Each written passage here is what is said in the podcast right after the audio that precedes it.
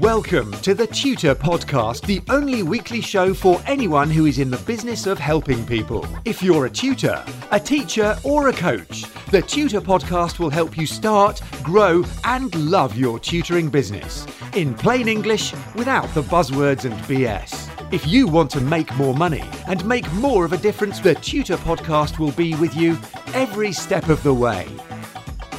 Hi, it's Neil here with the Tutor Podcast, talking uncommon sense about how to start, grow, and love your tutoring, teaching, and coaching business. Now, day to day, if you're working for yourself, there are problems and situations being thrown at you all the time. Stuff changes, people become difficult, and it sometimes it feels like the game is rigged against you. But I have a question for you. And the question is this when is a problem not a problem? Now, I think the answer is pretty much always.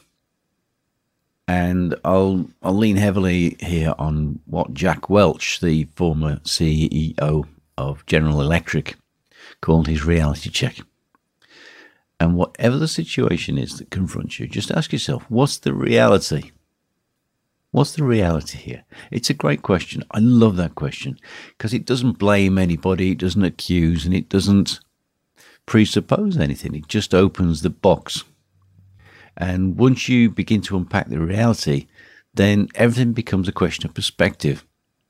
Because situations are just situations, and how you react to them is everything. Because more often than not, what you think of as a problem is it's sort of malleable. You can reframe it and you notice what's good about it. And when you do that, you might find it's not really a problem at all. It's what I call a quality problem. Let me give you an example. Now, a couple of weeks ago, one of my property businesses completed on three houses on the same day. That's that's quite good. But one of the houses on completion day burst a pipe and there'd been running water in the house all day long because the tenant was out. It was a turnkey investment. What a mess. The tenant was panicking, thinking that a new landlord might go nuts. And when I got the phone call, the first thing that flashed into my mind was bloody hell. Then I paused just for a minute and went, all right, what's the reality? Why is this not a problem?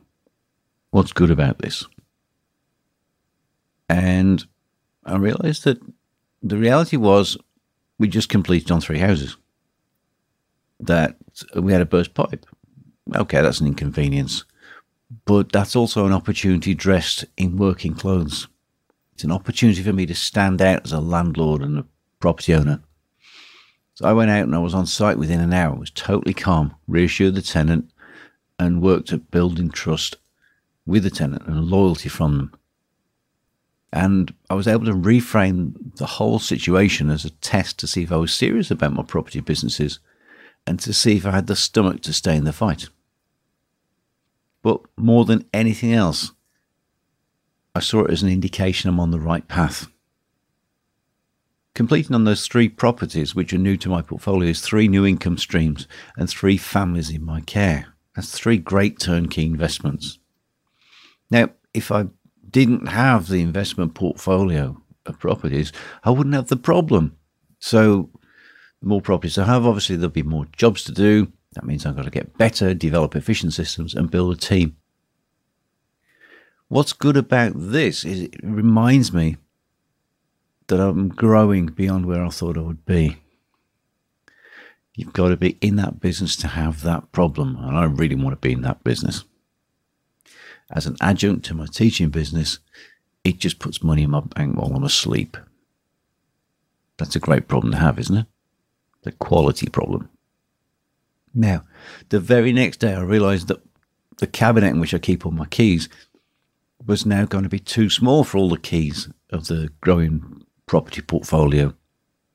And I'd have to buy a bigger cabinet. Now, I was momentarily just a little bit miffed. That meant I'd need to buy a bigger key cabinet and install it in the office, and remove the old key cabinet from the kitchen, which is actually the wrong place for it because when I put it in there, I wasn't doing property. And that was an inconvenience. I couldn't change the facts, but I could change the perspective by reminding myself of the questions. What's the reality, dude? Why is this not a problem? What's good about this? Of course, I realized it's a great problem to have. It's a real quality problem. It's feedback on results.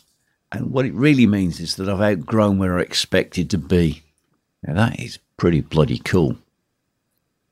So it's all perspective. Facts are just facts, but they're somewhat, if not highly subjective. And the frame we view them within or through is largely a matter of our personal choice. So think about your current problem. Pause. Breathe and ask yourself, what's the reality here? Why is this not a problem? And what's good about this? Now, if as a tutor your problem is that you don't have enough students, then it's a real nudge to do some marketing and make sure people know how to find you. It's not a problem because it it's a result of you being in control of your business. It's your empire you're ruling over, and that's not a problem. That's a good thing. It means you don't have a job and a psychopathic boss. Although popular wisdom has it that if you're self-employed, your boss is a psychopath, and your employees are lazy, work-shy little sods. Now, if your problem is that you've got too many students, this is a reminder that you're doing great work. It's not a problem. It just means there's more demand for you than there is you to go around. So the laws of supply and demand might suggest that it's time to increase your rates. That's a great quality problem. If your problem as a tutor is that you have difficult or atypical students, and personally, I love them. I have a deaf student, a blind student, a couple of illiterate students, several dyslexic, autistic ADHD students, and one with chronic arthritis and vibration white finger. Well, be grateful for them. The reality is that they're just different people. Why is it not a problem for me? It's because my non typical students are the gifts they will make me a better teacher or a coach, and they'll make you a better teacher or your coach. Because where the usual approaches fall short, that's where you and I get to do our magic. It's where we create new methods, new approaches, we play with new ideas. And what's good about this is my non typical students have grown me as a tutor. They've made me better because I had to get better to help them get better. The students who break the mold are quality problems for you, so be grateful for every single one and seize every opportunity you can to work with people who are a little bit unusual. That sounds like I was having a bit of a rant, but that's how passionately I feel about it. If your problem is that, that you can't cope with the chaos of your teaching business, then that's pretty cool. The reality is you've got a teaching business and you don't have a job you hate. Why is this not a problem? Well, because the, the opportunity contained within what you thought was a problem is that you've got control over the business. And what's good about it is it's your business and you get to say how it all goes down. You're the boss and you get to choose. So if you can't cope with the chaos, build systems or hire people who can cope for you. Now, a common thing that I find amongst my tutoring friends is they're not hitting their target income level. So the reality is this if you don't have a target income level, and you should have one, right? Make one. And then you can look at where you are relative to where you think you should be. Now that's good because if you're not hitting the target, you've woken up to the situation now. You can do something about it now instead of discovering it months or years down the line when it's become a major crisis. You can market yourself, advertise, raise your rates, work more hours, whatever it is that you want to do to hit that target level that you've decided for yourself.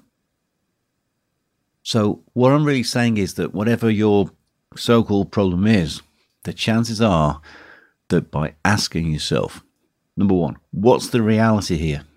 Number two, why is this not a problem? And three, what's good about this?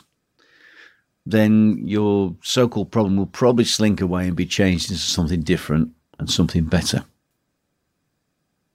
one more example here is my biggest guitar teaching problem right now is that I'm booked solid and it's difficult to find teaching slots for new students.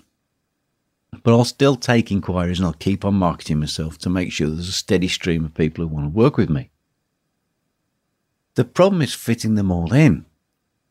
My schedule's already booked solid and I can't really work more than my limited hours during the week.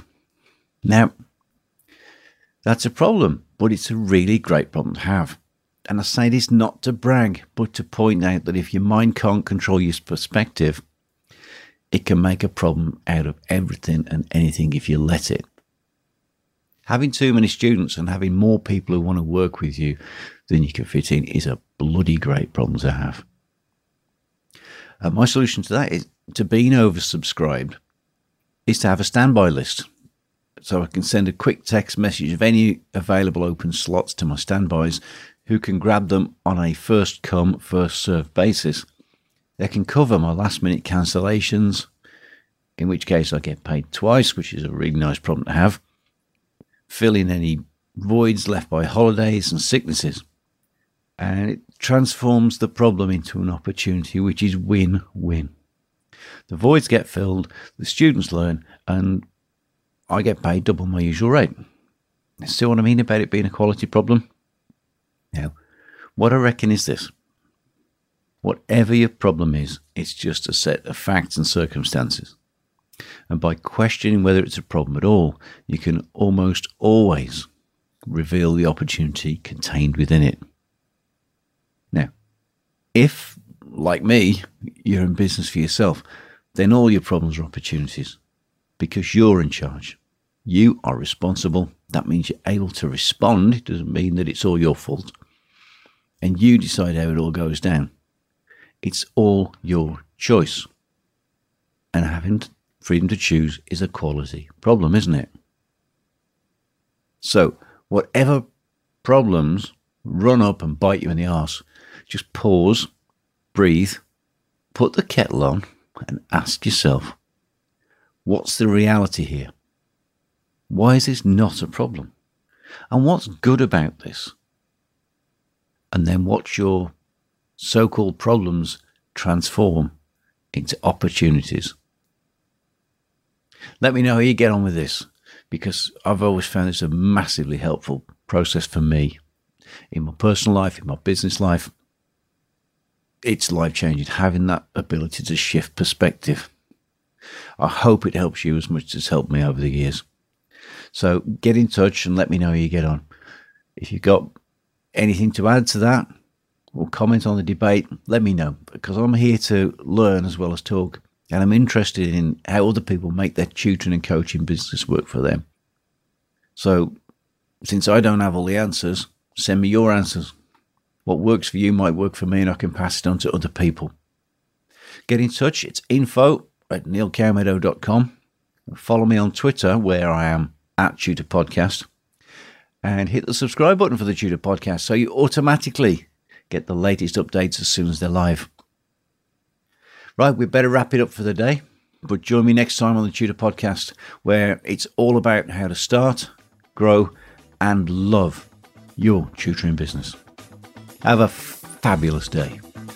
Get in touch with the Tutor Podcast via email or social media, and the Tutor Podcast team will be listening. Subscribe on iTunes, and you'll automatically get the latest episode directly sent to your device. And remember to share, rate, and review TTP so that we can help other people to start, grow, and love their tutoring businesses.